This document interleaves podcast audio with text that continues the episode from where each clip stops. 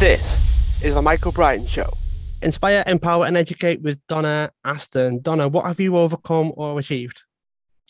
Well, like many teenagers, I really struggled with my weight. I stopped growing taller as a teen and started growing out. And before I knew it, I was actually about 20 kilos heavier um, than I had been. So it was, it was, you know, it happened over a couple of years, but it was something that surprised me, and I needed to find a solution. I also had a, um, or have a really chronic back issue, and the the weight was causing me a lot of pain. So I was advised medically that I needed to lose some weight and that I really needed to get myself in shape to avoid having further problems with my injury. So I, I started training more more so for the for the injury than anything else.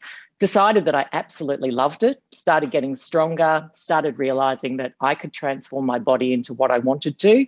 And, um, and now that sort of led me to my career in nutrition and with Aston RX, the program that I've created to help others lose weight as well. That makes sense actually, and it does make me think of going a bit deeper into what the struggle was because you come out the other side. Obviously, you have things to manage, but tell the story a bit about what that struggle was. So with with the struggle, I suppose, like many women, I had a, a marriage breakdown that was quite sudden, and um, it was at a time when my career was really starting to take off. I was getting some traction with my books and some different things that I was doing in this field, and so I and, and my husband also left me in a lot of debt. So I really, rather than sort of wallow in that that situation, I really needed to turn things around.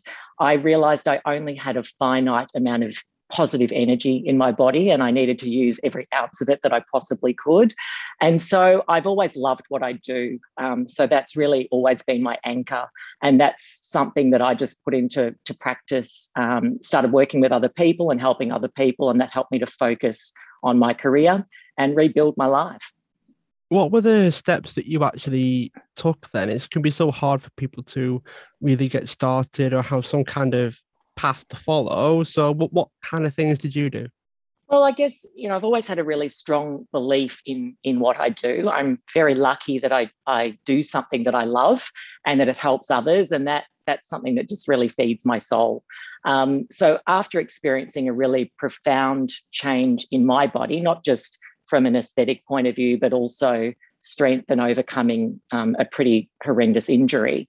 I think that that's what that's what gave me the strength to really start focusing on it. After my husband left, I had to really rebuild my life, um, and and more than that, I think I had to regain confidence in myself because I I, I did rely on him a lot um, for his business acumen in particular and i didn't believe in myself enough to to really to really take care of the business myself so i think it was just one considered decision after another helped me to start rebuilding that trust uh, and confidence in myself and realize that I, I actually can build a business and that I can have success on my own.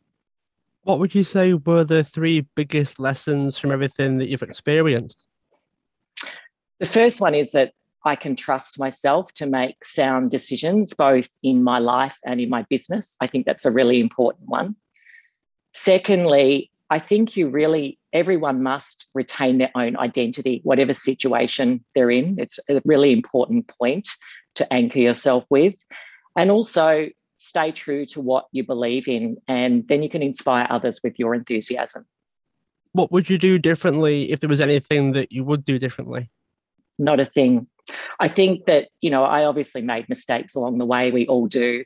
And if I make a mistake, I, I always do a deal with myself that I learned something from that. And this is what makes us who we are. So I would I wouldn't change a thing. If people wanted to find out more about you, Donna, where can they go to find out more? My website is astonrx.com. So you can always contact me via the website.